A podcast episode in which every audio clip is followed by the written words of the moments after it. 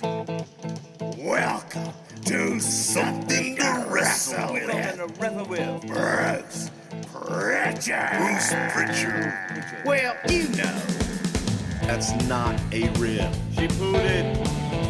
He pooted. What a rib. No, you have a big There's no box of gimmicks. Rumor and innuendo. I don't deal in rumor and innuendo. And, and was he there? I was there. I don't give a shit. I ain't scared of shit. I ain't scared of shit. Fuck him. You, Bruce. I love you. double cheeseburger, double cheese, double mayo, double onion, mother. Hey, hey, it's Conrad Thompson, and you're listening to Something to Wrestle With from Tokyo. I know that's not exactly what you expected to hear today. We're calling an audible. We had originally planned to do a Saturday night's main event watch along from Hulk Hogan and King Kong Bundy all the way back in 1988. And then we put the poll up, and you guys were so fired up about Royal Rumble 99. I said, oh, well, we'll just do that one next week instead. And then something tragic happened. We lost Mean Gene Okerlund and you guys wanted some Mean Gene content today, and that's what we're going to bring to you. But unfortunately, uh, I'm in Tokyo, and Bruce is in Friendswood, Texas, and he's going to be in Friendswood again this weekend with Eric Bischoff and half a dozen other, or maybe two dozen other WWE Hall of Famers. You got to check them out at the Baybrook Mall, Fitterman Sports. It's Saturday, January 5th. So tomorrow, if you're listening to this on Friday, but Ted DiBiase, Bushwhacker Luke, Nasty Boys, Demolition, even our main man Eric Bischoff. And rumor and innuendo, Bruce, is that Honky Tonk Man might be there. This might be the first time Honky Tonk Man and Eric Bischoff have been in the same place since Bischoff's been running him down over on 83 weeks. Well, it should be interesting to say the least, and uh, we are all going to be there. It's a small place, so it should be an awful lot of fun and awful uh, explosive to say the least. Yeah, I'm looking forward to uh, the reports. I'm sure social media will blow up on that. And hopefully, uh, you're doing what I'm doing and you're watching Wrestle Kingdom today. I know that uh, we've been promoting it here on FITE, and I ran into Mike Weber at the uh, Tokyo Dome, and he is all excited about this show. And I'm sure the reviews that people are seeing right now tell the story. Uh, but our, our, story continues. You know, before we get into Mean Gene, let's tell you where we're going to be coming soon. Uh, January 19th, Colorado Springs. I can't believe we're finally making our way there, but I'm looking forward to that one. Uh, and then uh, just a week later, we're going to be in San Diego at the world famous Madhouse Comedy Club. That's an afternoon show. And then, of course, on Royal Rumble Sunday, we're in Phoenix at Stand Up Live. Been looking forward to that one for a long time. We'll put the band back together in March. We're probably going to drip out a couple of February shows. Stay tuned there. But March 1st, it'll be Bruce Prichard, Eric Bischoff, and myself. Looking forward to that in Connecticut. We've never been to Connecticut before, and this is at the Mohegan Sun. If you can't have fun there, you're dead. You can get tickets for all of these shows at bruceprichard.com. And don't forget the solo tour for Bruce Prichard in Australia, also on sale now. He'll be there in late March, the 22nd, 23rd, and 24th, which is uh, Sydney, Melbourne, and Brisbane. So you got to be on top of these live events, man. They're sneaking up on you. It's bruceprichard.com. And Bruce, one of the things I wanted to uh, you know do on this show is take maybe a little bit of a different approach because um, you know sometimes I like to cross examine you, and that's not really what today's going to be about. I just want to celebrate the life and times of Mean Gene Okerlund. You know, one of the things I was thinking about is, hey, we're going to cover the good, the bad, and the ugly. With Mean Gene, there is no bad, there is no ugly. Yeah, I, I can't think of any ugly with Gene. Yeah, I, I can't think of any bad. You know, obviously he had some some health issues, but he's one of those rare guys I never heard anybody say a bad word about. No, it, you're not going to either. And Gene Okerlund was he was a friend, he was a colleague, and it was educational to get to be around Gene all those years, and I thoroughly enjoyed every single second of it. Well, let's start from the beginning. Uh, Gene was born Eugene Arthur Okerlund on December 19th, 1942, in South Dakota, of all places. And uh, he grew up, he described himself as a semi wrestling fan. He would watch it when it came on late night in the 50s. Uh, of course, he's watching AWA up there. And then eventually, when he goes to college, he uh, he goes to the University of Nebraska with a guy who would go on to be the Baron, Baron von Raschke. Any good uh, early Mean Gene wrestling stories you can remember? Because it feels like back in that day, everybody had a favorite or a moment or a memory. I mean, even now, I guess I can point to live events and be like, "That's when I was a wrestling fan." You know, I I guess back in in the day during that time, especially in that area, it was all about Verne Gagne. It was all about the AWA. And growing up in that area, if you didn't know who Verne Gagne was, he was more popular than the Pope in many ways. So it was that was a big deal then, and that was that was the guy. That's who Gene grew up on. You know, he didn't just jump right into the wrestling business though, which I think a lot of people assume that that was always the plan, but it really wasn't. He he graduates college and goes into radio, uh, which makes sense. I mean, he had one hell of a voice, and he's winding up at KOIL in Omaha, Nebraska.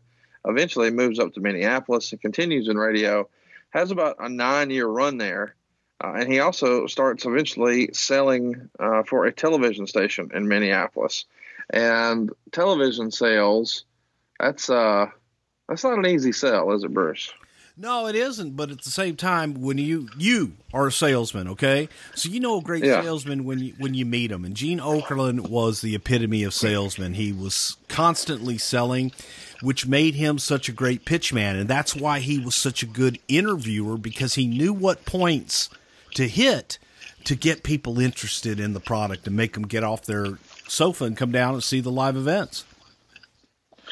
Well, and so that's sort of how this all happened. You know, I feel like we've told a similar story on 83 Weeks with Eric Bischoff, where he talked about how the announcer for the AWA was uh, arrested for DUI, couldn't make a shot, and then they asked the guy in ad sales uh, who had a good look, come hold this microphone. And that's how Eric Bischoff got into wrestling. Uh, and Mean Gene, oddly enough, has a somewhat similar story where uh, the AWA is doing a live show every Saturday night, and there's a guy named Marty O'Neill who's the announcer for the AWA. And one day he's ill and can't come to work, so they asked Gene to come in and host the AWA that day. And Gene has said he didn't really know much about wrestling as far as what to call the moves or the holds. And Vern told him to just sit down and call what you see.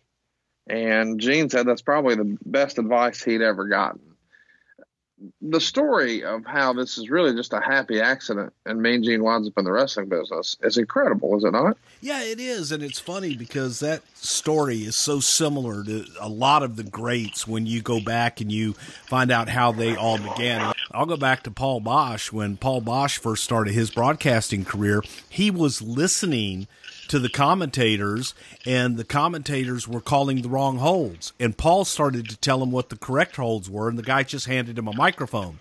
In this case, Gene was the voice, didn't know what the hell he was going to do because you, you feel that, okay, I need to know something about it. And Vern gave him the best advice that he could give him. Just call what you see, call what's in front of you, and describe the action. And you can either do it or you can't. One of the things I found fascinating in my research is that Gene admitted that one of the things he really struggled with was trying to predict what was going to happen. And he felt like that was part of his job was to sort of anticipate the next major move or the next break in the action, whatever. But he says that the real key to his success was to figure out how to stop doing that and instead just call something once it happened. Is that uh, something that you guys talked about a lot in, in, in Vince McMahon's WWE? That's the key to every great play-by-play uh, guy. Don't don't anticipate, and that's the problem with commentators in the wrestling business that know the finish or know the storyline because they're trying to lead you. If all you have to do is call what's in front of you and call what's on your monitor at the time, then you're not going to screw up. If it doesn't happen, you don't call it. But if you make something happen that isn't there, it comes across as untrue. And that's the best advice anybody can ever give you. No doubt about it. Um, what do you know of Vern's relationship with Gene? I mean, it does feel like, um, you know, we've heard various reports through the years about how Vern could be sort of bitter when, when one of his guys that he really made a name moves on. And certainly that's going to be the way things wind up for Vern and Gene. Do you think that they reconciled, or how would you categorize their relationship? Well, they did reconcile over the years when Vern was inducted into the Hall of Fame and everything with the WWF at the time. I know that they had reconciled there and they were friendly. But it's business. And sometimes you have to make a business decision and move on.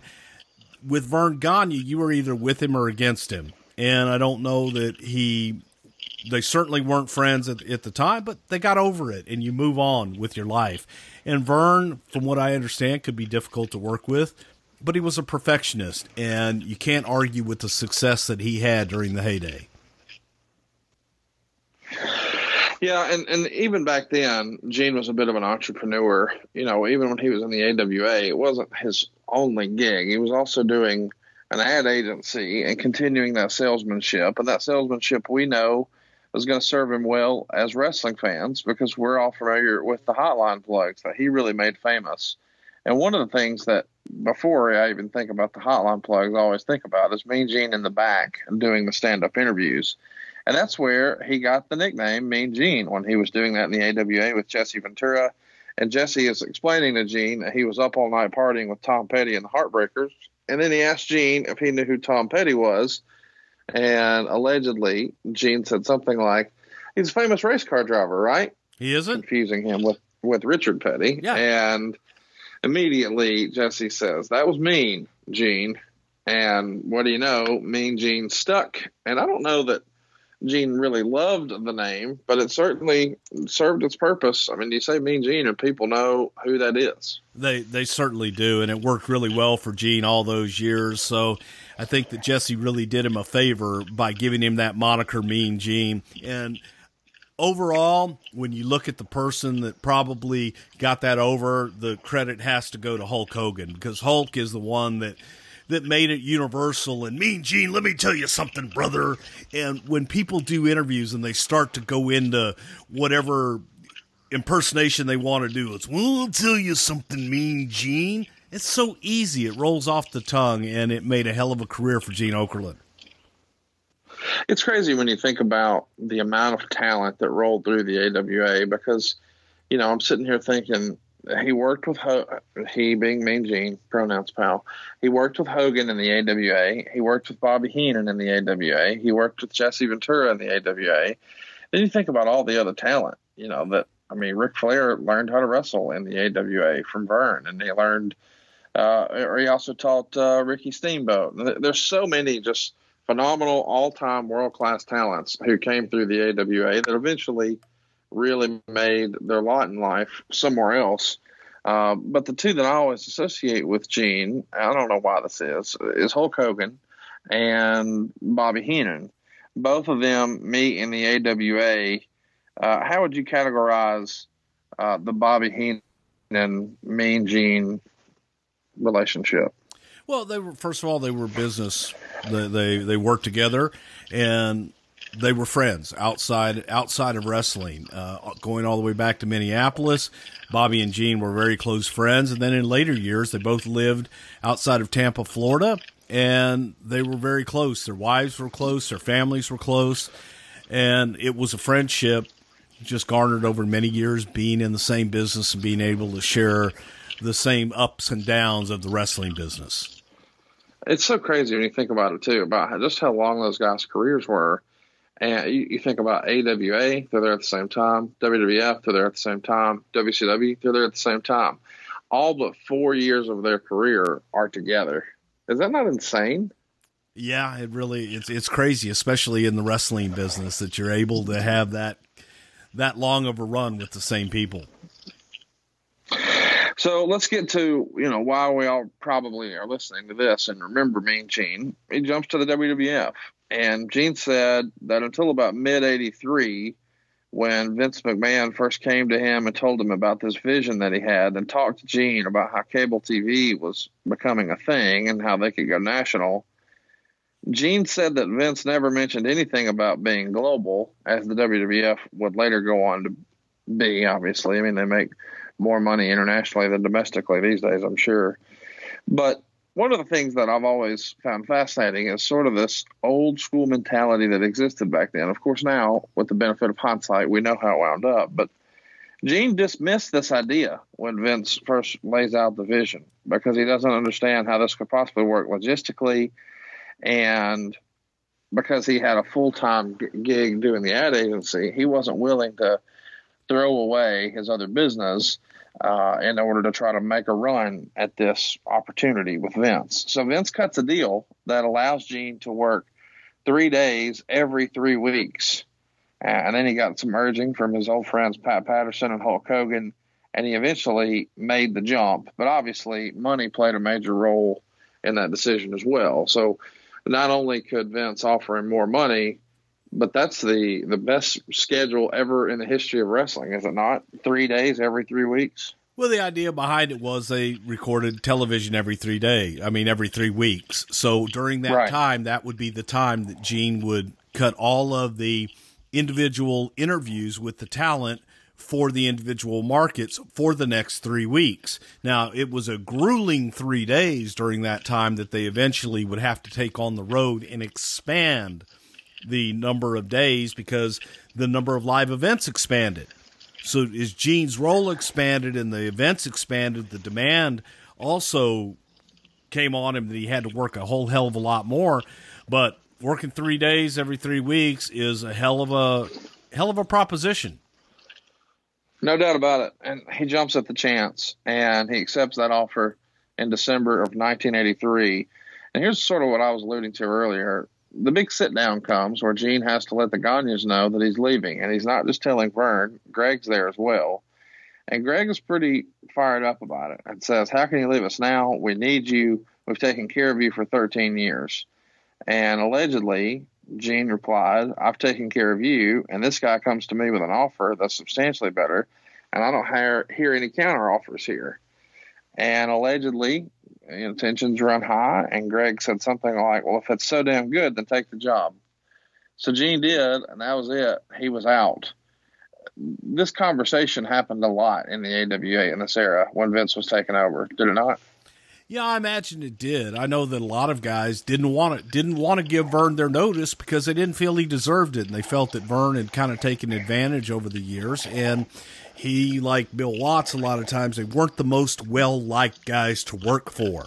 Regardless, it was it was standard, man. You give your notice and, and you work out your notice on the other side. I think a lot of talent blamed Vince McMahon, saying that Vince paid him extra. Vince told him not to fulfill their dates. But in all my years knowing Vince McMahon, I've I've never heard him ever say to anybody, "Don't fulfill your dates and and don't honor your obligations to the to the other end," because he would expect it from them on the other side.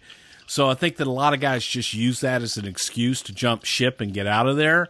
Uh, but Gene was a businessman, and Gene did it the right way by going and sitting down with Vern and saying, "Hey, I'm going to leave. Here's my notice."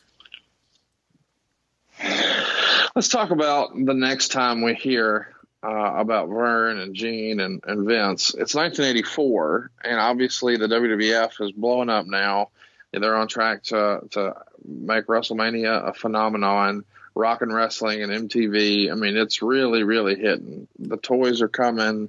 It's been the vision is is becoming reality. And during a visit to Minneapolis, Vince McMahon visits Mean Gene's ad agency and using the phone on Gene's desk makes an offer to Vern to buy out the AWA allegedly uh, for $10 million, which would be $500,000 a year for five years to both uh, Vern and Greg, uh, which is not, I mean, which means he's not going to, you know, just front load all the money. Um, but he's offering a chance to collaborate, not buy you out necessarily, but we're going to work together and I'll give you some towns to run and I'll give you some exposure on national TV, but you can work with me rather than against me. And allegedly, uh, Gene sees Vern blow up on the phone to the point that Vince has to pull the receiver away from his head and he can hear Vern yelling through the headset.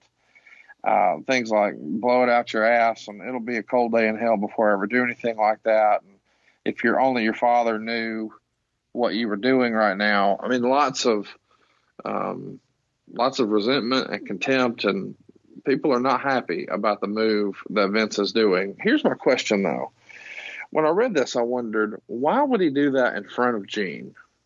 Do you have an answer for that? I mean, you, you know Vince better than anybody. Why would you make an offer like that in front of Gene to sort of uh, undercut any sort of hurt feelings or weird emotions or whatever that Gene may have about leaving a 13 year employer? Or why, why make the call in front of Gene? Well, first of all, you have a witness there. So you have a witness to him making an offer to buy him out and an offer to work with them and to collaborate. So anything that Vern says or anybody else wants to come back and say that Vince did this or Vince did that and it was malicious on his part, he's got a witness right there that can say, no, you know what? He called the guy, he made an offer to him to work together and try and work this thing out. So that's why he's got someone to tell that story when he finally comes into the WWF, he starts as a commentator. Uh, he's actually doing color commentary, and he's replacing Pat Patterson. That doesn't last very long. He realizes his shortcomings, and then he starts doing the interviews. And before we get into you know the rest of the run there, I do want to talk about Pat Patterson as a color commentator because that feels like that is in the book of bad ideas, especially if it's in English. Well, no, it was good God, he was better than Bruno and Bruno only said a couple of words, but it was a way. It was actually colorful, and I think that it was Vince's way of entertaining himself sometimes to try and get Pat to pronounce certain things like Rio de Janeiro that Pat just shortened to I thought better take a Rio. Um, so it was entertaining, at least for Vince. That, that's so fascinating to me that this is a guy who is all about business, but every now and again it's cool with making a silly decision just to have fun. That's Vince McMahon. But it was also Pat Patterson who people they were used to him and they were used to him talking and he did give good insight. For us listening to Pat, we like to make fun of it. But for a wrestling fan that is sitting there they're listening to the first Intercontinental Champion give his views, he's not doing color commentary like what you hear now he's doing an analyst. He, Vince is throwing things to him every once in a while, and it's a different voice. But Pat had credibility in that role. One of the things everybody's been talking about is the eh, August 26, 1984, is when we see oh. in, in Minneapolis, by the way, uh, Mean Gene make his in ring debut. He has his first match. He's teaming with Hulk Hogan to take on Mr. Fuji and George the Animal Steele. But what's memorable about this is not necessarily the match, but the series of vignettes that were done before the match. There was a scene where we see Gene sitting at his dining room table smoking a cigar, and uh, Hogan comes in and gets on him about smoking, and then he takes him into the kitchen and drinks a bunch of raw eggs, just cracks them open in a glass and chugs it down. Of course, Mean Gene wants nothing to do with that. And you see people running through a park, and you see them at the gym. Just a series of classic vignettes that – really are almost like almost like a precursor for the way you guys use vignettes to introduce new characters. Uh, when I go back and I watch this, I think, boy, this was phase one before we had, you know, the Mr. Perfect vignettes or the Million Dollar Man vignettes. This was, you know, wrestling being presented in a different way, but in a way that made it much bigger. Fair to say? It, it was also taking a a local storyline, which was Hulk and George the Animal Steele, including Gene in it, in Minneapolis, but being able to do all of those vignettes on a national basis on All American Wrestling and TNT that got that story out and made Gene a larger than life character as well. But if you whatever you do, you go back and you want to look at anything classic Mean Gene Okerlund or classic early WWF, go back and watch these vignettes. They're some of the most entertaining things that you will do all week long, guaranteed. It looks like the scenes like in the in the kitchen and at the kitchen table were shot in a trailer, quite frankly. And they probably were, uh, knowing Nelson Sweglar back then. But uh, it was enter- highly entertaining and holds up to this day. It's just some really entertaining, fun stuff. Let's talk a little bit about um, the uh, the idea of him being so closely associated with Hulk Hogan. Is it is it mostly because of these series of vignettes? Do you think? No, I think that it's because you know, Gene was the guy standing next to Hulk Hogan for all those years. Gene helped Hulk Hogan as much as Hulk helped Gene. He was the pitch man. He was the guy that was presenting, you know, Hulk Hogan and Hulkamania from the AWA, and then, you know, seemingly came over with Hulk to the WWF. So it was a package in a lot of respects. They're just very identifiable with each other. Uh, of course, after the passing, everybody shared a lot of their memories on social media. Hulk Hogan wrote, The best partner I ever had. We never rehearsed or did anything scripted from a writer. Gene would just ask me, Hey, big man, what do you want to do? And I would always answer, Just follow you, brother. And it worked from 1980 to 2017. RIP, my brother, HH.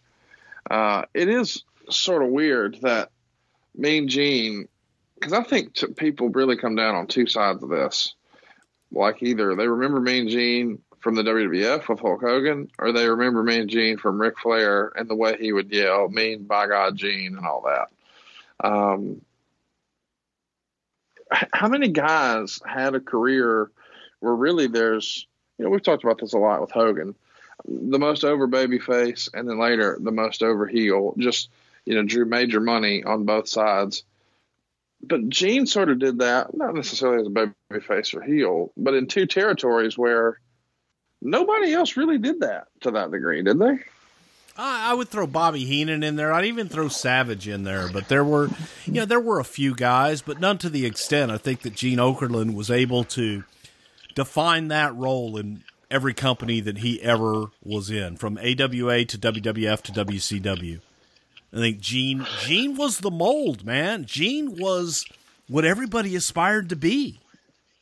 No, you're exactly right, and, and you know I, I, would challenge you on Macho Man. I, I, think Macho Man had a much more significant run um, in the WWF than WCW, and I think you could even say that for Bobby Heenan. I think Bobby Heenan in the WWF was on top of his game. By the time WCW rolled around, it, it just wasn't the same, and maybe some of that is because we saw so much of them, and Gene's appearances were more sporadic, and you know maybe maybe less is more. I don't know, but it's just fascinating to me because depending on the age of my friend, I know which Mean Gene. You know, they if you're my age, you remember the Hulk Hogan stuff, but if you're 10 years younger, it's all about the WCW years.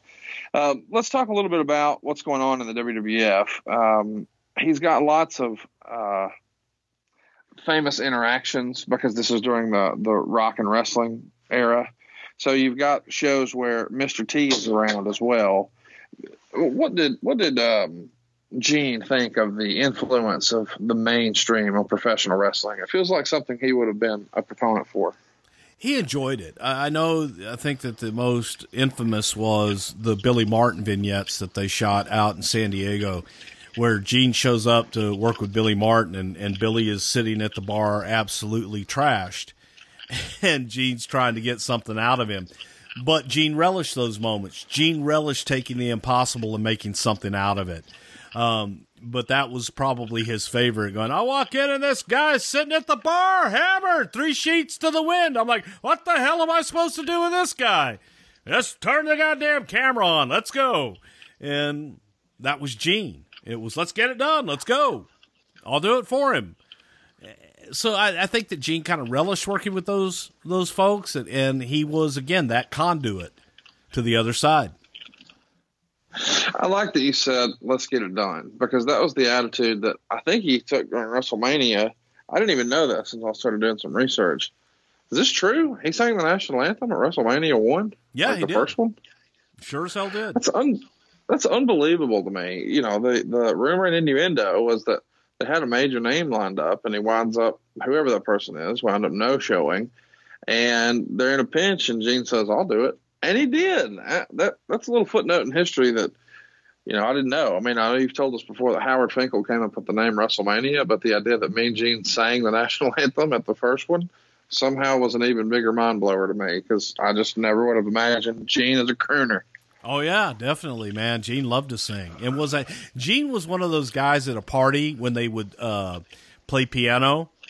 That Gene would be right next to the piano player singing songs, absolute classic, man. He, he did it at Vince's Christmas parties when the guy would sit down at the piano. Gene would be at the other end singing songs. You'd be in a bar somewhere and they would have a piano and somebody would start to play and Gene would. It was absolutely great. Multi talented. Well, let's uh, let's skip forward here. We've spent a lot of time talking about what happened before you knew Gene and before you had met Gene. Uh, what was your impression of Gene before you met him? Uh, and we've talked about this before. You came to work for the company after WrestleMania 3 in 1987.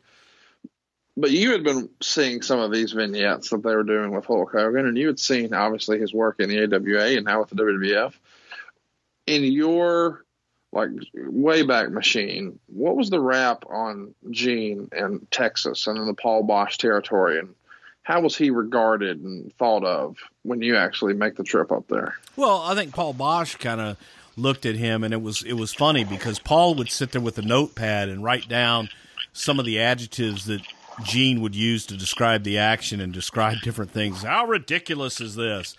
Um, so I looked at Gene as an unbelievable pitchman, and I did those stand up interviews in the Mid South. So Gene was somebody that I looked to to try and steal from because he was regarded as the best. He he he wasn't just he was the best.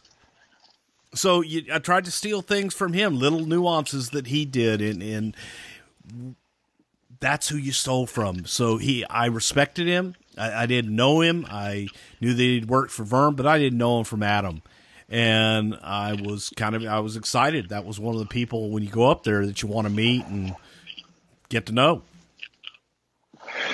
Well, you met a workhorse. Uh, I think most people remember back in the day, one of the things they did is they cut what I think people refer to as localized promos, where it would be this Friday night at the Garden, Sting, you're going down, whatever. Uh, and then they run that in all the different local markets. You know, whenever they have the syndicated shows here. Well, allegedly, um, one of the first places they really settle in on doing these big loops like this is in San Diego. Uh, and I, we've actually got a listener of the show here who was involved with bicycling the tapes back and forth. They shoot a lot of them out there. They had a spot they were comfortable in and knew how to who to call to get the tapes around. Blah blah blah.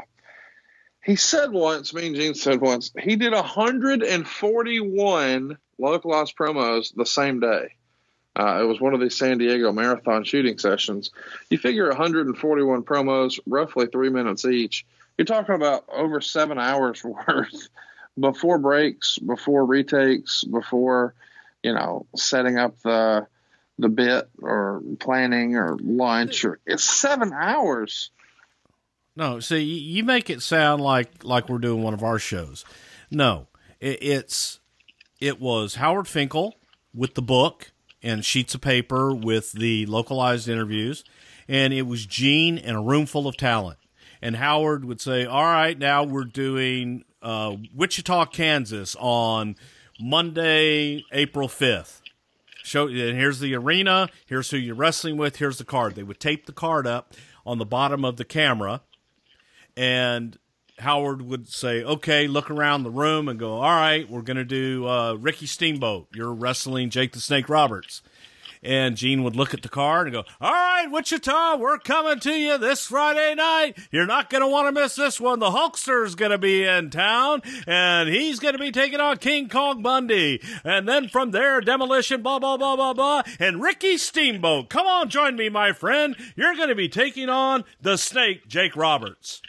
Ricky would talk for however, however long he would talk. Gene would fill the rest of that, and they would go on to the next one.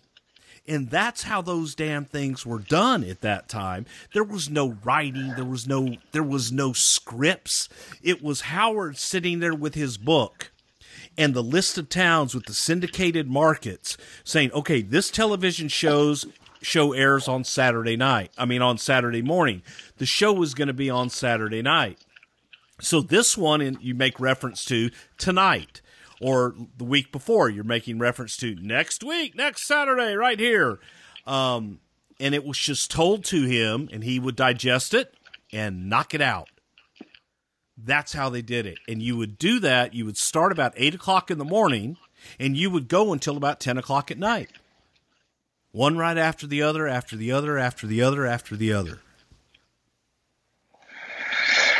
Let's talk about um, the television show All American Wrestling. He was the host of that show, and they had a few different little skits on the show. Sometimes he would interact with staff members and get their opinions on what's going on in the WWF, and other times he'd be on the phone, or at least pretending to be on the phone with a famous celebrity, and then occasionally someone would stop by. You got any uh, stories about All American Wrestling and some of these different shows? You know, All American Wrestling is what Vince started off with, where he got all the tapes and where he really got to know all of the other talent in the different territories around the country because they would send their tapes and they wanted their guys to be on All American Wrestling. So they would play tapes from Junkyard Dog and from Hulk Hogan and from Jimmy Snuka and all these guys from all over different parts. And then Vince would reach out and bring these guys in.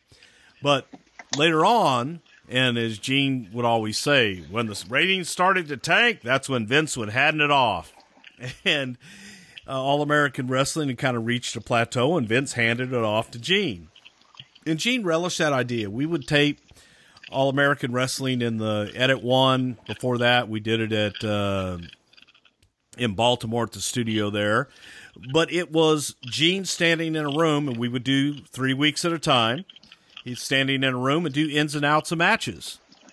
And he would just ad lib it. Here's where we're going to, Gene. He would ad lib but he wanted to have some creative freedom, and he and Vince agreed to let Gene have one minute, sixty seconds per show. Gene, do whatever you want. And Gene liked to do these little skits on the phone where he would be calling someone, and you would only hear one side of the conversation, like, "Well, hello, Bert. How you doing there? Gene, uh, Okerlund." yeah, tell Lonnie I said hello. And he would have these conversations and, and whatever was topical in the news at the time. So that was Gene's one minute. We let him kind of do whatever he wanted. After a while, I had stopped being hands on producing that show and I let another producer take over that show. And I get a phone call one day from Vince you know, we had eight hours of television every single week, brand new programming every week, and I didn't watch every every single edition of every show that that came out. Um, but on one of the versions of All American Wrestling, he apparently did one where he was like, "Yeah, how you doing there, George? Uh huh. How's Barbara? All right. Yes, yes, yes. The Bush." And something like that. I don't know exactly what it was, but it was Barbara and Bush in the same bit. And the network went fucking ballistic. Absolutely ballistic that Gene Gene Okerlund was allegedly talking about Barbara Bush's Bush is what they said and so on and so forth. And it was Gene being Gene, just doing his double entendre stuff that um, got in a little trouble with that is hilarious. Of all the things I thought you'd be talking about today, Barbara Bush's Bush is not on the list. Um, let's talk a little bit about, uh, and this is something we get asked about a lot the wrestling album. Uh, Rick Derringer uh, did a song, Rock and Roll Hoochie Koo. And uh, of course, I think most people know Derringer's most famous piece of wrestling business is Hulk Hogan's entrance theme, Real American. Uh, but Tutti Frutti uh, on the wrestling album as well. Uh, Gene's a part of this. Uh, I know you weren't there for it, but you've probably got some fun stories that have trickle, trick, uh, trickled down the line over the years, right? Well, on the wrestling album, Gene did Tutti Frutti. On Pile Driver, which was the second album, is Gene actually did Rock and Roll Hoochie Koo. And Joel Watts, my friend Joel Watts, who came up to WWF with me, produced the video for that. And that's when I actually got to meet and work with Rick Derringer, which was one of the coolest things ever for a 24 year old kid to be sitting there with Rick Derringer and Rick Derringer playing guitar in slow motion. Um, just the coolest shit.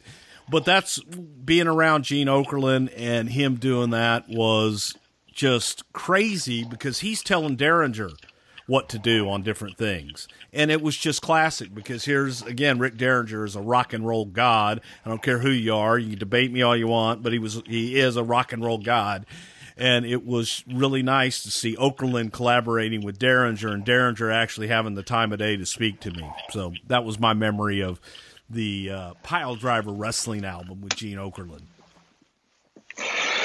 Let's talk about the 1987 Slammy Awards. You were there, uh, December 16th, Caesar's Palace in Las Vegas. And Caesar's Palace is a cool wrestling place. I didn't really think about that, but you guys did a WrestleMania there. I know there was Clash of Champions there, and even the uh, Slammy Awards, Caesar's Palace. Who knew?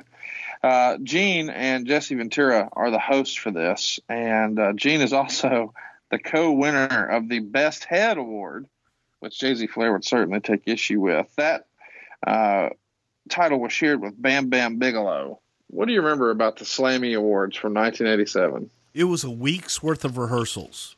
One week being in Caesars in Atlantic City and having to go through every painstaking second of that show every single day. The choreography with the dancers and the guys who had never danced before and or really sang live before. They did the the album, you know, in a studio and shit, so they never actually sang these things before. And Vince wanted to do it all live and do it all real, no lip syncing and all that other good shit. Um, and Gene and Jesse were holding it all together. And there was a bit that I was responsible for, which was the fight with Hacksaw Jim Duggan and Harley Race. During the the night, there was a a gimmicked screen that went down on the stage that Harley and Duggan were supposed to go through, but they were only supposed to go through it the second on the second live show. The first live show they were supposed to go around it. And the second live show we were actually going to break through it. Well, we had rehearsed it a million times and we were doing the first show and Harley and Duggan are back there. They're waiting on the cue, and I give them the cue, and before I know it, they went right through the middle of the screen, and we only had one.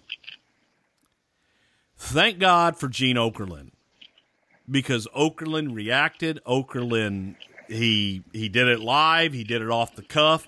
Jesse, if you go back and watch it, Jesse didn't know what the hell to do because he was waiting for him to come around the corner and Okerlund was the savior. And Gene being on the spot like that was you put him out there live, and I never really had to worry about Gene being out there live because he would be able to cover whatever was thrown at him. And everybody came back yelling and screaming. But at the end of the day, yes, it was a fuck up. Um, they just misunderstood. They thought they were only going through once, which they were, just the second show. Um, and it all worked out for the better because it was real. Well, you guys um, changed your format of the event center sometime in 1988, and Gene is the host of that. Talk about the change that you did here and how Gene was feeling with this new role. For years, what the what had been was the traditional uh, interview segments where Gene stood there with the talent and interviewed them for every single market. Uh, it was time consuming, it was laborious, and it had become a, in some ways, a plaything for Howard Finkel, where Howard would have guys do interviews that would never air.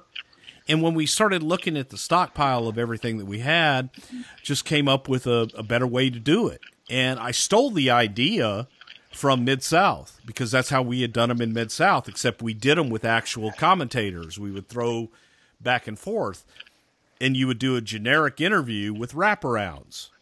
So what it became was Gene being in a studio. Gene would do the market specific stuff. Hey, Atlanta, we're going to be there this Tuesday night at the Omni Arena. Tickets are available here.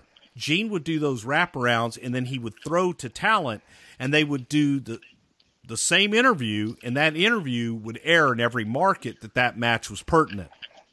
It wouldn't be specific to Atlanta, but Gene's stuff would. So it required Gene coming to the studio and knocking all of that stuff out, and it was a lot. It, to Gene, it felt like a lot more work because he had to come to Stamford. In reality, it was a lot less work for Gene, talent, editors, everybody but it was just new and it was and it was different and then Vince kind of was looking at it like, well, God damn it, if he lived here, it wouldn't be a problem. And that scared Gene to death. He did not want to live in Stamford. Who did? No, that's a good point. Okay. Uh, let's talk about uh, WrestleMania 4. Uh, this is your first WrestleMania. It's a big moment. It's a big time for you. And we've done a full show on it in the archives. But I feel like you have to have something you can share with us about Gene from that show. Oh Jesus. My first my first WrestleMania, man. And I'm the producer of the show. I'm 25 years old. I'm a kid. I'd never produced a WrestleMania. I didn't know what the hell I was doing. And Vince had told me, he says, make sure you have production meetings with all of the commentators and, and make sure that you get with everybody individually and have a production meeting with them and go over everything. I'm like, okay, yes, sir, I got it. So I'd had uh, one with Gorilla Monsoon and those guys, which took about an hour and a half or so. And my next one was with Gene Okerlund. So Gene shows up, Gene comes to the room, and he walks in and, Brucey, what have we got today? I said, well, I said, let's go over the show. He goes, do we really need to go over the show? I said, well, yeah, you need to know what you're doing. He goes, I'm going to be interviewing guys, right? I said, well, yes, sir.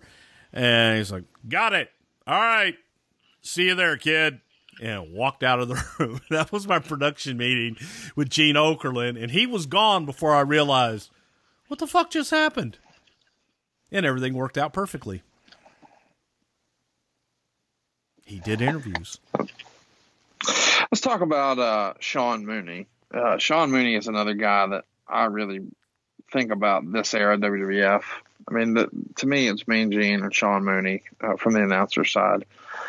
Sean tweeted out a sad day in the world of entertainment and for the fans of the great at the Gene Okerlund.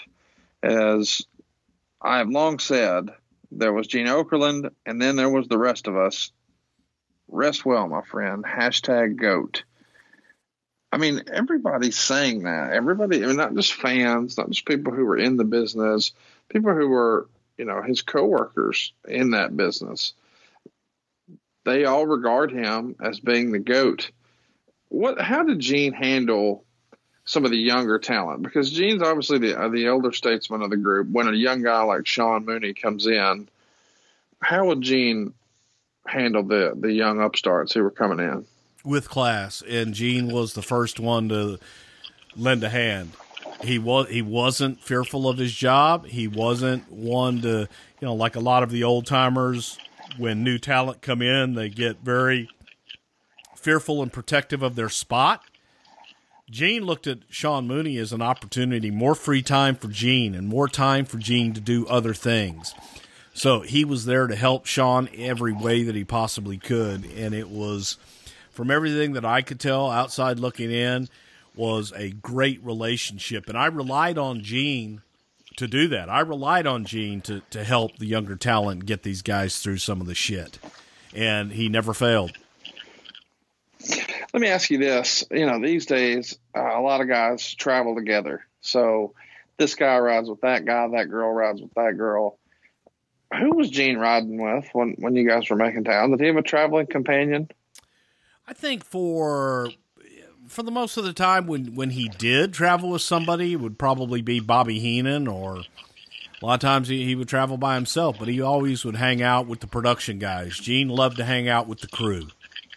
He was just he was one of the boys, but he he was one of the crew too, and he he loved everybody you know behind the cameras. So that was that was Gene's click. Let's talk a little bit about one of the more famous Mean Gene moments. SummerSlam 1989. You know where I'm going with this. I'll let you take it from here. Oh boy! Well, we did pre-tapes, and during one of the earlier pre-tapes, uh, that I think was Bobby Heenan and Rick Rude. In the middle of the pre-tape, the the SummerSlam sign had been set up, and it was like masking tape or something that the was holding the sign to the wall. And in the middle of the interview, the the damn sign fell. And Gene just turns around. I was like, "Well, fuck it." And we cut tape, and obviously we did another one. We got the sign back put up and, and did another one. Well, we're live, and in the middle of uh, the live show, the commentators throw back. It's Tony Schiavone and Jesse Ventura. Two things happened that night that, that really were the impetus of what I would use for announcer tryouts for many years after that. In the opening shot, when Kerwin was scanning the crowd, doing the ballyhoo across the crowd, a woman jumps in front of the crane and takes her top off. And it made air. It, it made air on the live show. Jesse and Tony completely froze. Did not know what to say, and they and they said nothing, which was even worse. Then from there on this, the same thing happened, and and and we're Vince is screaming at him, you know, God damn it, cover it, cover it, say something. And Jesse kind of fiddle farted around and jumped on Okerlund a little bit. But it was a it was a demonstration of for me that I used many years later for announcers always to have something react, even if it's wrong, react because it's live and we're looking for you to pull all this shit together. Um, and then we played the right tape, but yeah, that was a complete, you know, one Gene's fuck up. It was a truck fuck up. Still hilarious though. One of the other things that's been floated around is a, uh, a screen grab of when you guys were apparently just messing around with Mean Gene and, and put something up there on the uh, the lower third where instead of just saying Mean Gene Okerlund, it said Mean quote unquote tiny dick Gene Okerlund. Uh, is that a Vince McMahonism? Who would have been having fun in the truck when they put tiny dick on the screen? God, I did that air? Didn't air, but it was released in a, in a series of bloopers a few years ago. And, you know, that same blooper reel had me and Gene cracking everybody up because allegedly these interviews, uh, while they, you know, were, were long and people were probably tired through the end of them, Gene kept everybody laughing because he was trying to crack you up. And some of that stuff he would go really, really blue with, so it never made the air. Do you remember any famous Gene stand up moments like that where you thought, boy, this is great shit, but we can never show it? Yeah, most uh, most every taping session that we had doing All American, they they became absolutely I- insane. And uh, I remember one year for Gene's birthday, we actually got him a, a stripogram uh, to come to the studio, and they did a, a strip tease for him, and and Gene thought it was something else. It's like, oh, you got me a girl, thank you very much. It's like, no, Gene, you can't keep her. she just have to sit there. She's going to strip over here.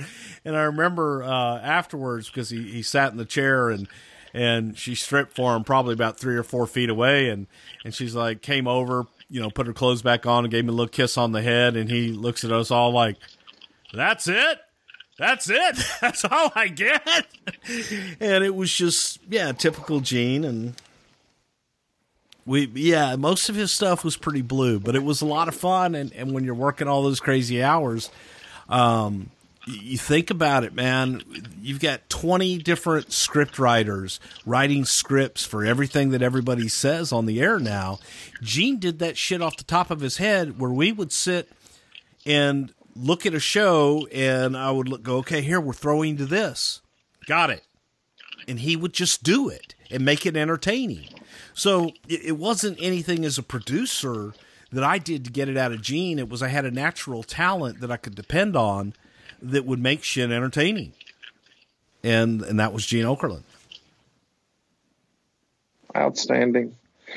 A lot of those uh, interesting interviews are uh, are floating around right now. There's been some posted with Ken Patera and some with uh, a lady wrestler, and I won't give you a spoiler there, but there's some fun stuff out there.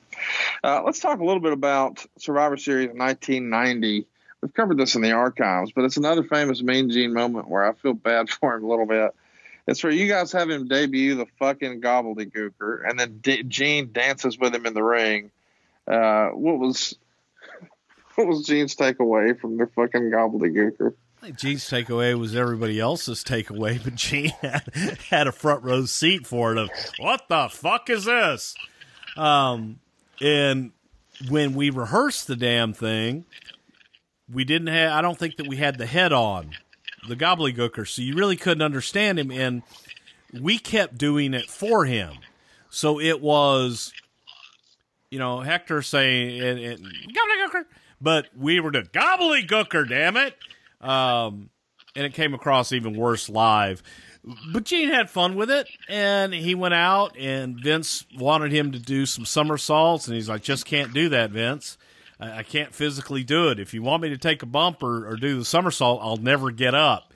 And I think he did one or two, but it was absolutely horrifying, and Gene embodied that moment so much with his reaction to it because it was a "What the fuck am I looking at?" and you felt it all over him. Ah, it's amazing. So one of the other things I wanted to talk to you about is the Ultimate Warrior. You're never short on opinions there. And Gina said the Ultimate Warrior was the most impossible guy for him to work with on interviews. And you were just sort of describing how Gene made it a breeze for everybody, and if they couldn't do it, he would do it for them. But when it came to the Ultimate Warrior, it was like we've heard this story before. Any interesting Mean Gene Ultimate Warrior stories you can share? No, Gene just didn't want to work with him because there was nothing for Gene to do. And as soon as Gene would start to do his job, whether it was selling the event or selling the local venue or whatever, Warrior would come in. Um, and Gene would hold, try to hold the microphone, and he would walk around behind him, and Gene would try and wrap it up, and Warrior would just keep going. Where Gene finally said, "What the fuck am I doing here? Just let him, let him do his shit." Um, it's ridiculous for me to, to, to stand here and do this. So there was a frustration there, but that's the only guy. You know, Gene looked at it as a challenge on some people to try and get interviews out of them and put words in their mouth and make it good. And Warriors just was the impossible almost. Give me an example of, of a guy like that. Uh, a guy like Nails, sometimes a guy like Greg Valentine could be challenging. Ricky Steamboat was not the greatest promo in the world. So, Right. Dino Bravo, Frenchie Martin, some of those guys, you know, it was painful to try and get interviews out of them, but you had you had to get something with them, and Gene would put the words in their mouth and make it entertaining. Mister Fuji, it's not always that easy, boy, son. you know, we've heard through the years, especially back in the day, that when you're champ, Vince wants to talk to you all the time. You know, you go from, you know, Vince is there, but you don't have a ton of interaction with him. Maybe you have TV here or there, or whatever. To when you're the champ, you have a lot more communication with Vince. And I'm sure Vince feels that way because, or does that because this is really sort of the face of the company. When you think about amount of TV time and the relationship with the viewer, Mean Gene Okerlund was also sort of a face for the company. What was his relationship like with Vince once they really got up and going? Oh, great. I mean, really and truly great. Vince trusted Gene.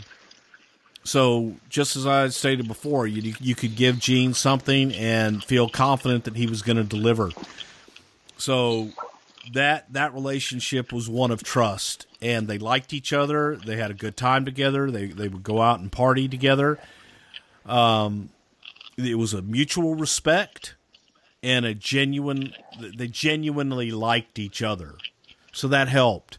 Uh, but most importantly, I think that there was respect and trust on both sides. That Vince trusted Gene and trusted his judgment that whatever he was going to do was going to be the right thing. Well, and the right thing is to take care of your money and be a good steward with your money. And Bruce, you've got a tip on how some of our listeners can do that, right? Hell yeah, because Robinhood, it's an investing app and it lets you buy and sell stocks, ETFs, options, cryptos, all commission free. So even if you're a stock market newcomer, you can invest for the first time with true confidence, man. It is so easy. When you go to their site, it's easy to navigate, it's easy to get stocks.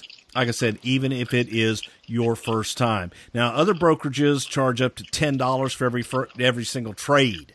Robinhood does not charge commission fees, which means you can trade stocks and you keep all your profits. And with a clear design and easy to understand charts and market data, Robinhood lets you place a trade on your smartphone in just four simple taps. I've done it. I have the app installed on my phone. I check it every single day. As a matter of fact, before we got on today to tape, I actually did a little uh, stock buying myself over on Robinhood. And right now, Robinhood is giving listeners a free stock like Apple, Ford, or Sprint to help build your po- portfolio, not your portfolio. And all you got to do is sign up at wrestle.robinhood.com. That's wrestle, W R E S T L E dot Robinhood dot com to get started with Robinhood. Do it today and start saving with Robinhood. Vince wrote about Gene's passing. It was impossible not to crack a smile whenever Mean Gene Okerlund entered the room. He was the voice behind so many of WWE's most iconic and entertaining moments, and the WWE family will miss him immensely. And I think one of those famous moments that everybody remembers, and I know you weren't there, Royal Rumble 1992, Ric Flair's cutting a hell of a promo with a tear in my eye. It's a big moment. The NWA World Champion, finally, the WWF Champion. People have waited for this for a long time, and what would happen if Ric Flair went to the WWF? Well, he's here, and for the first time ever, the winner of the Royal Rumble becomes champion, and it's the Nature Boy. And in the middle of all that, put that cigarette out. And we still get questions about this literally every week. I know you weren't there. What do you remember about it? I'm sure you've talked about it or discussed it with somebody at some point. Yeah, I discussed it with you when you showed it to me for the first time a couple years ago. And I, I laughed my ass off because it's in the moment live and there is no way to go back and edit that. It lives forever. It's one of those classic moments. So all I can imagine is, is Pat Patterson or Jack Lanza being backstage at the time and smoking a cigarette or maybe one of the crew guys, one of the extras on the crew sitting there having a having a cigarette and Gene catching it out of the corner of his eye. I don't know what happened, but that's probably probably what took place at that time. What do you remember about the uh, the skits he did with the Bushwhackers? Well, I think Tony Schiavone even may have produced those. No, I produced I produced the ones, the original ones, and it was some of the most fun because Vince had this vision for the Bushwhackers, and, and most of it involved eating and getting really messy. So everything that we did, Vince wanted the Bushwhackers to get Gene messy as well.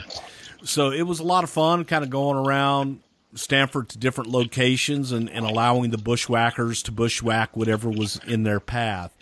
And after a while, Gene had fun with it. Gene just didn't like Gene didn't like getting messed up, and especially didn't like all the sardines and crap but that was that was a shitload of fun. And after a while, Gene started contributing to that. We did stuff with them on their initial vignettes, and then we did stuff with them uh, at Busch Gardens, where we had them kind of going through the the animal kingdom and different things like that that Okerlund was a part of.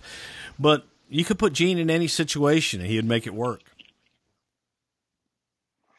Let's talk about when he couldn't make it work anymore. Uh, his final appearance with the WWF is on Superstars, September 18th, 1993. And Gene has gone on record as saying his contract expired and he simply wasn't offered a new one. And he said he probably could have sat down with Vince and came to some sort of deal. But his agent had already been talking to WCW, so he decided to go there. This is happening at a time when the business is definitely on the downswing you know, everybody knows the tough times that are ahead for 94 and 95. And here at the end of 93, one of the guys who's most closely associated with your brand, his contract expires. You're there at the time. Was this just a business decision and he couldn't afford to keep Gene, or why was his contract not renewed? It's exactly what it was. If Gene, if we, Gene was going to remain with us, it was going to involve uh, cut and pay and probably a reduction in, in a lot of his workload as well, but it was definitely going to involve a, a reduction in his pay. And Vince didn't want to stand in his way and didn't want to insult him either. So I think it was just a mutual parting of the ways for business at the time. How did um, how did Vince take that? Was it just very matter of fact? We can't afford him, so he's got to go, or is there some sort of God damn it, we got to find a way to keep Gene. I've never heard Vince. There, there, there never really was. I, it was, it was That's- just strictly business. His heart, I think, his heart hurt a little bit, but he, he moved on. In in business, he just moves on. But I think that at the after all was said and done, I, I think it just hurt a little bit to see him go. But there was nothing could. There was nothing we could do to keep him because he, he wasn't going to take a, redu- a reduction in pay, and it was a better deal for him to go to WCW. But uh, here's my question, I guess. I, I sort of had an idea the way you were going to answer that before you did, but why not even just offer? I mean, what's wrong with just being honest and saying, Gene, we've did. had a lot He of great. did. Okay. He Okay. did. And gave Um, and gave he- and gave him the blessing to to go and look for something else. Gene mentioned that when he left, he gave Vince a hug in his office. How does how does Vince process that? Do you think when you've got a guy who's been with you for ten years, and he was with you when you built this company to just monumental heights and just made more money than you could ever imagine for yourself and your family and all the families that are associated with your brand, but now, well, the business has seen better days, and that guy's leaving and this is at a time when you know Hulk Hogan's left, and we know the Macho Man departure is coming the next year. Guys who are really closely associated with the brand, Bobby Heenan, they're they're out. But Mean Gene was always there. You know, when Hulk Hogan's gone to make a movie, Gene's still here. Chat me up. Does Vince just compartmentalize all of this, and is that how he's able to just sort of keep it moving? Exactly. You, you just have you just have to keep moving. If you stop, then you're, you're going to get swallowed up. So you keep moving. You wish them well, and you move on. It's but but at the same time, it's a family because you spend so many hours together. You work so hard together. You can't help but have feelings and and and become close with people. So that part is hard, but you have to put on the business hat and just keep moving forward. What was the reaction internally, you know, like amongst the boys when they see that a guy who's been here so long, like Gene, is leaving? Does that create a state of panic for any of the guys? I wouldn't say panic, sadness, yes. And I think that from from my vantage point, I, I definitely know from the production guys at the studio, they were really sad. They they were upset that Gene left because he was one of the boys. He was one of the crew, and he was someone that always hung out with him. We always had a really good time together. Um, so there's a, there's just sorrow. I mean, it, it's just genuine sadness when someone that you love is is leaving you. I've I've done um, you know, we've done a bunch of these shows where we talk about guys who sort of fall out of favor with Vince for whatever reason, and that's really what this show is. I guess is just peering into the mind of a madman, the one that created the WWF, or you know, however we want to categorize what we're doing on this show. But one of the things I've always been fascinated with is how Vince can really process all of this. And something that didn't come to light until I was doing research for the show this week on my flight over is his last couple of years in the WWF, he wasn't on speaking terms with Vince. I mean, that's direct from Gene that he wasn't on the best speaking terms with Vince. Was there some sort of falling out that maybe we haven't ever really discussed, or did Vince, was the the stress and pressure of the business just getting to Vince at that point? No, and it was. I don't know that Gene may have characterized it that way, but Gene didn't have any interaction with Vince because Gene was doing things at the studio. Gene wasn't on the road with us all the time at that point. Um, he would come in every once in a while, and he just didn't have that interaction with Vince that he used to have. So do you think that that do you think do you think that that is a move that Vince makes preemptively when he knows he's going to have to sever the relationship? No, it just was. Like- ma- it was. It was just simply a, a, a the way that we were doing business at the time, and so much of what we had done on the road, so much of what Vince used to be involved with, he was no longer involved with, and a lot of that went over to the television production side. And what we were doing is like we would write TV, we would go and produce it, and then we were pretty much hands off on a lot of it from the production end of things, and that was Kevin Dunn and his group. Gene was mainly working with Kevin and the guys on that end of things. He he wasn't working with us on the front end of it. Gene was more on the back end of it. So the relationship and the just the interaction, not relationship, but the interaction with Vince was no longer there because Vince wasn't producing that stuff. Where in the beginning he did. Right. Let's talk about uh, him jumping ship here. It happens November 6, 1993 is when we first see him pop up on Saturday night. So not a ton of separation. Does Vince or anybody in the company feel some sort of tinge of I don't know, maybe ownership's not the right word, but hey, he's supposed to be our guy. He shouldn't be there. It stings. Uh, It's always going to sting, especially someone who is as notable as Gene Okerlund because he was the guy that was on on everything with us. Saturday night's main event, everything we did, it was Gene Okerlund. So, yeah, it stung, but again, it's you can't can't dwell on it. Meltzer wrote about Gene's leaving, of course, and he said Gene Okerlund, who came along with Hulk Hogan and David Schultz on the first Vince McMahon quote unquote talent raid of the AWA in late 83, appears to be severing ties with the group after nearly 10 years of on again, off again employment.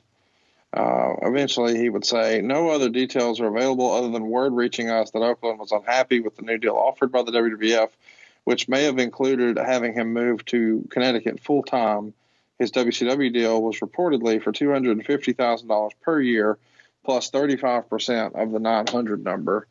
And allegedly, that's true. I, have actually picked uh, Eric Bischoff's brain about the hotline business on 83 Weeks, and he said that, yeah, the rumor and innuendo that Gene was a partner on the hotline is accurate. It was found money for WCW. There was almost no revenue or traction there before. So, if Gene could grow it, then Gene deserved to participate, and he did a great job at it. Uh, allegedly, up to half a million dollars a year that that thing would generate just from people uh, like the listeners to this show, myself included, who would call in and want to hear what Mark Madden or Mean Gene or Bobby Heenan or whoever was saying. Um, Two fifty a year. Obviously, that's a lot higher than what the WWF was offering. Do you believe that the the move was something that was discussed there in '93 on that that contract offer that you said that Vince did make at a reduced rate, or is that Meltzer freestyling because he knew it was a hot button for Gene? Well, I, I don't I don't understand the question. Was what moving? Like, do you think that part of the one of the stipulations in this contract that you said Vince offered him that ultimately he didn't take? Do you think that moving to Connecticut was part of that? No. Um, at that time, at that time, I, I, don't believe it was, and I think that more than anything, it was if we were going to do something, we would have to do it at a reduced rate than what you're currently making. And it, Gene wasn't interested in that, and he had the other offer out there, and Vince was going to stand in his way of the other offer. Uh, did you stay in touch with Gene when he went to WCW? I did not. I saw him a few times, uh, but it wasn't something that. No, we didn't. We didn't stay in touch. I know that there were different overtures over the years to folks in the production company, uh, production company, and the production side of things to come back. But uh, no, I personally didn't stay in, in touch with Gene. The next the next time that I had any real interaction with him was at WrestleMania in Houston for the Gimmick Battle Royal. Let's talk about that. WrestleMania 17, 2001. He's going to do commentary with his longtime close personal friend, Mr. Bobby the Brain Heenan. And the Gimmick Battle Royal, you're involved. Uh, WCW has only been down for uh, a little while. How does this come to be? the the whole concept behind the the damn gimmick battle royal was going back and getting every gimmick that there was, you know, putting them in this one one battle royal. Then it became how do we make it even more special?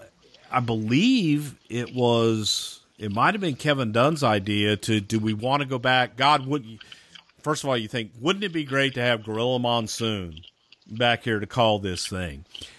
Well, through the years, as I had mentioned, Gene had made overtures about wanting to come back. Kevin said, Gene's available. Gene would be perfect for this. Well, who else would be perfect for it is Bobby the Brain Heenan. So Kevin reached out to both of them, and the deal was made. They came in, and that opened the door for them to come back and kind of come back into the family and do some things with. Uh, at the time, what the hell was it? Uh, WWF twenty four seven. You know, they That's had right. that, that thing on on cable, and so there were some new programming that they could contribute to, and the rest, as I say, is history. Gene returned. Yeah, so not only did he do the classics on demand, but the uh, Madison Square Garden classics for the MSG network, and um, he did a lot of stuff for the Vintage collection in 2008. This is pre-network, but they're certainly laying the groundwork. The Legends of the Round Table and things like that all are on the network now, and he's got a big role in a lot of those. He finally gets into the Hall of Fame, inducted by his longtime close personal friend, the immortal Hulk Hogan, in April of 2006. And during his acceptance speech, he said that uh, he wanted to uh, steal a line from Bob Knight and be buried face down upon his death so his critics could kiss his ass, which I thought was tremendous. And that's classic Okerlund. He also managed to uh, go ahead and induct uh, his other longtime close personal friend, Mr. Howard Finkel, into the Hall of Fame in 2009. And there was a series of old school promos that we saw in November of 2010 where they did like an old school episode of Raw and they had Gene in full nostalgia uh, interviewing guys like John Cena and Randy Orton. And that sort of kick-started a, uh, a new movement to sell like nostalgia versions of the WWF logo. Of course, they couldn't call it WWF, so they just chopped the the F off, but they got the two W's in there and really doubled down on nostalgia. And I know you weren't there for that, but there's nobody better for that spot than Mean Gene, right? Absolutely. And I'm going to go back because you'd asked me earlier about people that Mean Gene traveled with. In his early days of traveling in the company, I, I totally, I'm remiss if I don't mention this, it was with Howard Finkel. And Howard and Gene traveled up and down the highways and the byways every day. And that is what Gene uh, says contributed to his drinking and growing old a lot faster than he absolutely should have was traveling with Howard Finkel all those years. But that they were traveling partners early on when they were doing the individual localized interviews every day in a different market. Gene would pop up sporadically. WrestleMania 27 in a segment with The Rock and Pee Wee Herman. Um, SmackDown in April of 2012. Uh, another episode in December of 2012, this time for Raw, where they're doing uh, Slammy Match of the Year award. Um, he appeared at Mae Young's 90th birthday party in 2013. He did the old um, old school Raw 2014, where they did like a wrestling hotline spoof. Uh, he injected Mr. T into the Hall of Fame in 2014. And then maybe the most recent thing that we all remember about Gene uh, was Legends House, which is available on the network. And I don't think they'll probably do another one, but man, it was super fun to sort of see these guys in their element. And I had a, by the time that show aired, I had met Gene and hung out with Gene a few times through Rick. And boy, that show really captured who Mean Gene really was. Um, he would, I think most people talk about this a lot, but he may or may not have enjoyed uh, alcohol quite a bit and uh, may or may not have had some kidney complications. And he and Rick would talk about how uh, after Nitro, they would have to head to the bar and have about 18 clear ones, Conrad. Uh, and I don't know why, but that cracked me up. But Gene's drinking was legendary. Uh, any good Mean Gene drinking stories you can share?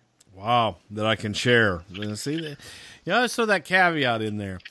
I I think that one of the funniest was when we were at a brand new hotel that we were trying out in Stamford, Connecticut, a really nice high end hotel that for some reason was giving us these incredibly great rates. After a particular evening out with Gene, Gene tried to hug a several thousand dollar vase or vase, as you like to say.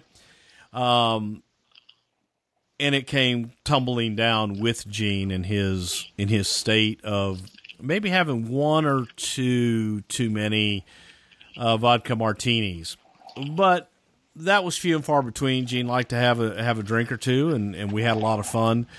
out in the bars and, and what have you, but he was always a blast. And, and going back to that hotel, they immediately took that rate away from us and asked us to please not book anything in their hotel going forward after that night. Um, but he, he was a lot of fun, man. Gene Gene was an awful lot of fun. One of the things he, uh, well, it's probably not him, but somebody on his behalf, is he tried to get over the phrase "holy balls" on Twitter. Was that was that a genism that maybe I didn't ever hear? Uh, I've never heard that. well, I tell you, it caught me by surprise earlier this year because I saw Gene in a Mountain Dew Kickstarter commercial with Kevin Hart, who I believe in the commercial is trying to impersonate Randy Savage. And I think the last time we saw him on WWE TV was in January, where he was on the 25th anniversary episode of Raw and he's interviewing AJ Styles. Um, that was probably your last time or next to last time seeing Gene in real life, right? I know you saw him at the 25th anniversary of Raw in New York. We saw him there, and then we saw him in uh, Winston Salem at WrestleCade. Uh, any final lasting memories of Gene you want to share with us about your last few visits with him? You know, I, I remember going back to the 25th anniversary of Raw. I remember that evening when Gene was getting ready to go out and, and talking to him, and him just saying, "Was you know, wow, they've got so many riders and so many people running around. Remember how we used to do it?" And we kind of chuckled, you know, reminisced a little bit. And then he looks at me and says, "Bruce, I don't know any of these guys. I need them to write it down for me now, and they're telling me, Gene, you got it. I don't know who the hell I'm talking to." Um, and that was typical Gene. And then he pulled it off like the champ that he is. The last time that I saw him was this this past November in Winston Salem, and I'm, you know, the last thing that I I I did was kiss him on the forehead and said, "I love you, Gene, and I'll see you later."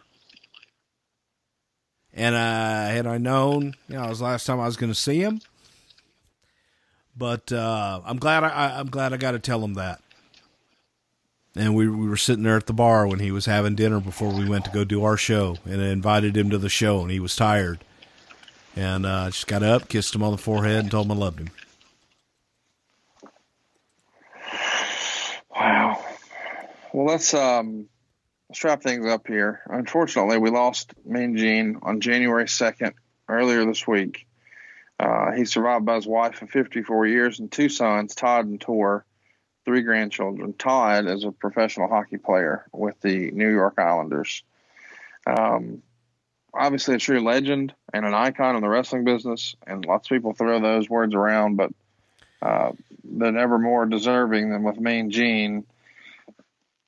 What do you think Gene's legacy is going to be? Well, it isn't going to be holy balls. No. um, you know, I just I will always see Gene hold the microphone with that other hand up in the air, and and I will always picture him standing next to Hulk Hogan and getting Hulkamania over to the level that it got. Uh, I mean, Gene Okerlund, as, as I've said, he he was he was the best, and he's what everyone aspired to be. Let's um let's let you guys ask some questions. We took to social media and said, "Hey, call an audible. We're going to be covering Mean Gene this week. Do you have a question about Mean Gene? If so, just head us right here." Uh, Catherine wants to know who did Gene love working with, and who were his least favorites to work with. By far, uh, Hulk Hogan was probably his favorite by a long shot. His least favorite uh, was probably Warrior and Savage. Savage? Now, why Savage? Uh, just because Randy could be Randy sometimes and be a little off putting and just. Randy could be Randy. Randy could be intense sometimes, and Gene liked to have fun. And Randy, if Randy wasn't in the mood to have fun, was what it was. But they got along. I'm just saying, as far as working with them and being predictable and unpredictable. Tilo Brown, not D'Lo. This is Tilo. To know: Was there any talent that Gene had heat with backstage? Seemed like he was pretty well liked across the board. Did anybody really not like Gene? Uh, if they if they did, I never knew about it. No, I think Gene was really genuinely liked by everybody. RJ Sargent wants to know your best memory of being on the road with Gene. You sort of told the drinking story earlier. You got any good ribs that Gene either had played on him or played on other guys?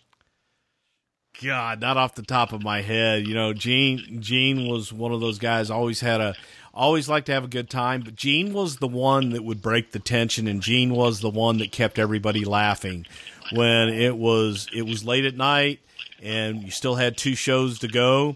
Gene was busting everybody's balls, kind of ribbing on the square, but he was God, man, he was just a pro. He could get you through it. Uh, Daryl wants to know what's the best Mean Gene moment that got left on the cutting room floor. I think that if you went back and took all the Gene's, fuck this, um, you would have you'd have a pretty good long reel. The the best stuff was the things when he would just completely go off the rails with his one minute bits, and and we'd have to say, God, you know, no, we can't go there. You can't do that. Uh, but but a lot of it was just some of the blue humor that he would do in the confines of the studio uh, for All American ins and outs.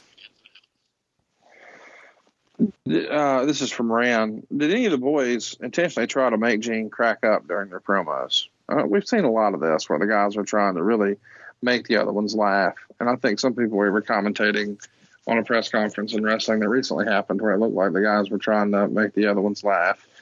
Do you remember anybody who always made it their mission to get Gene to crack or vice versa?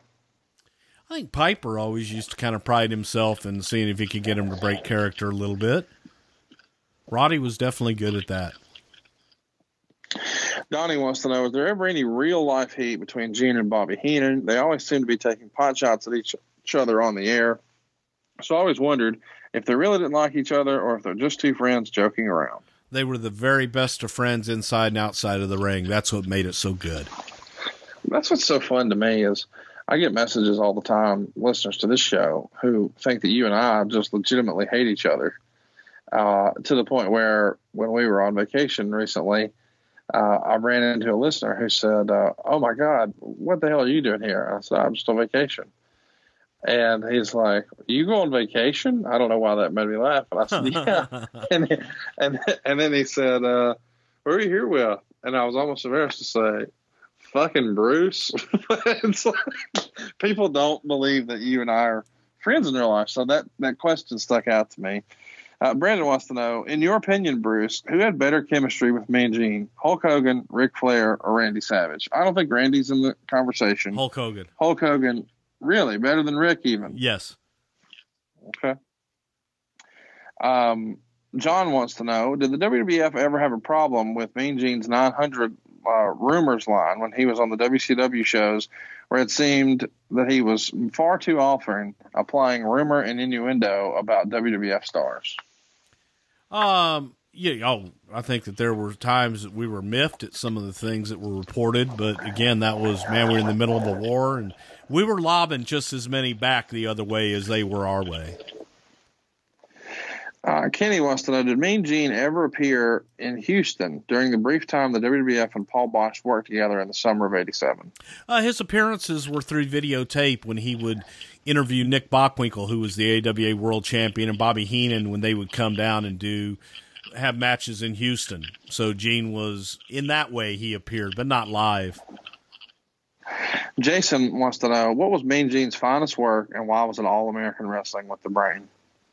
You know, I think that Gene's finest work was his stand-up interviews and his his stuff promoting the towns. To me, that is that's Gene Okerlund. That's what he was best at. Nick wants to know how many uh, or who were Gene's best friends in the WWF. You've told us Finkel. You've told us Bobby Heenan. Is there another name? I think I think Hogan. Okay. Um, and that that pretty much covers it as far as his very best friends that he was that he was really close with. Uh, Randy wants Kevin to know. Dunn, I'd have to throw him in there. Randy wants to know your your favorite personal moment or memory with Gene. So not necessarily something that was on the air, just something between the two of you. Well, I'll tell you what, it was actually something that was on the air because it was we did a special for USA Network, and the the last line of the show, Vincent had wanted the line to be that uh, Sergeant Slaughter was the greatest natural leader since the the great General Saddam Hussein. And Okerlund was like, fuck you, I'm not to do it. I'm not to be out there when somebody does it. Gene didn't want to be a part of that angle in any way, shape, or form.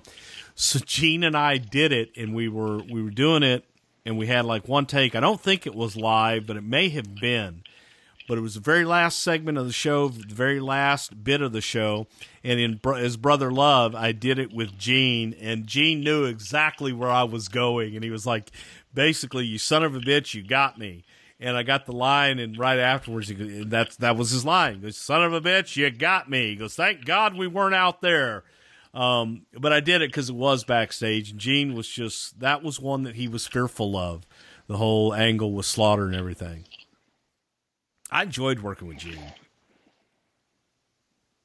Well, let's uh, let's keep it moving here. We've got tons of fun questions here. Tom wants to know what was the best advice or lesson that Bruce learned from Mean Gene. Wow, uh, get it done. Do what you have to do to get it done. It, it when the world's crumbling all around you, there's there's shit to be done. Get it done.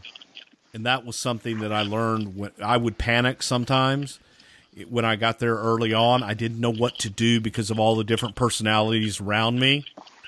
So I would I would start to try to please everybody. And Gene took me off to the side one day and says, "Bruce, do what's in front of you and get it done. This is what we have to do right now. Let's get this done. Worry about all the other shit later." Um, and I think that kind of sticks right up there. He and he and Gorilla Monsoon both helped me so much in that way. Charlie wants to know: Did Gene regret going to WCW? I don't know. Uh, I don't think so. You know, hell, he had a good run there. I don't think so at all. Sean wants to know what was Gene's drink of choice? Vodka martini.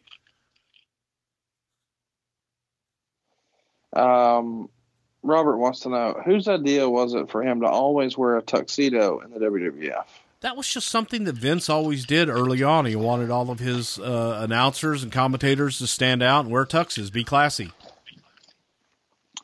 Devin wants to know: Did they ever consider giving Gene a Piper's Pit style show? No, that wasn't Gene's role. He was Gene was the the neutral guy. That wouldn't have worked. Jay wants to know: Did Bruce ever have a Mean Gene burger? Can't say I ever had the pleasure of having a Mean Gene burger.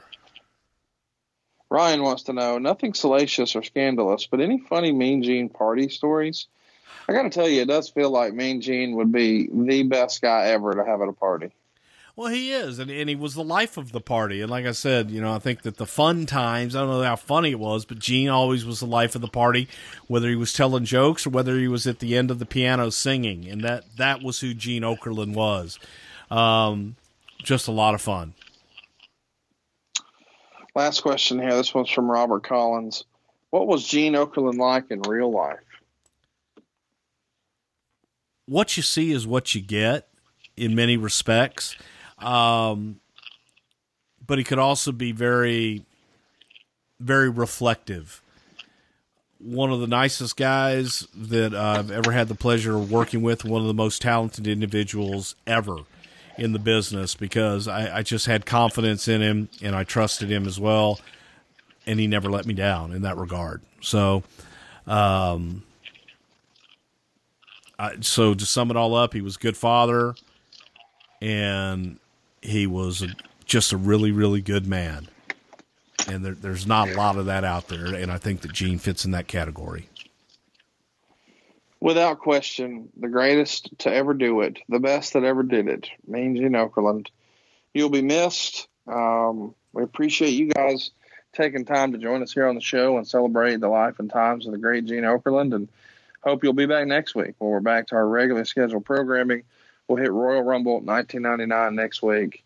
Uh, but in the meantime, let's uh, let's relive some more Mean Gene memories, and uh, we'll post some videos on YouTube and Facebook and everywhere we can to celebrate the great life of Mean Gene Okerlund. We'll see you next week right here. Something to wrestle with Bruce Prichard.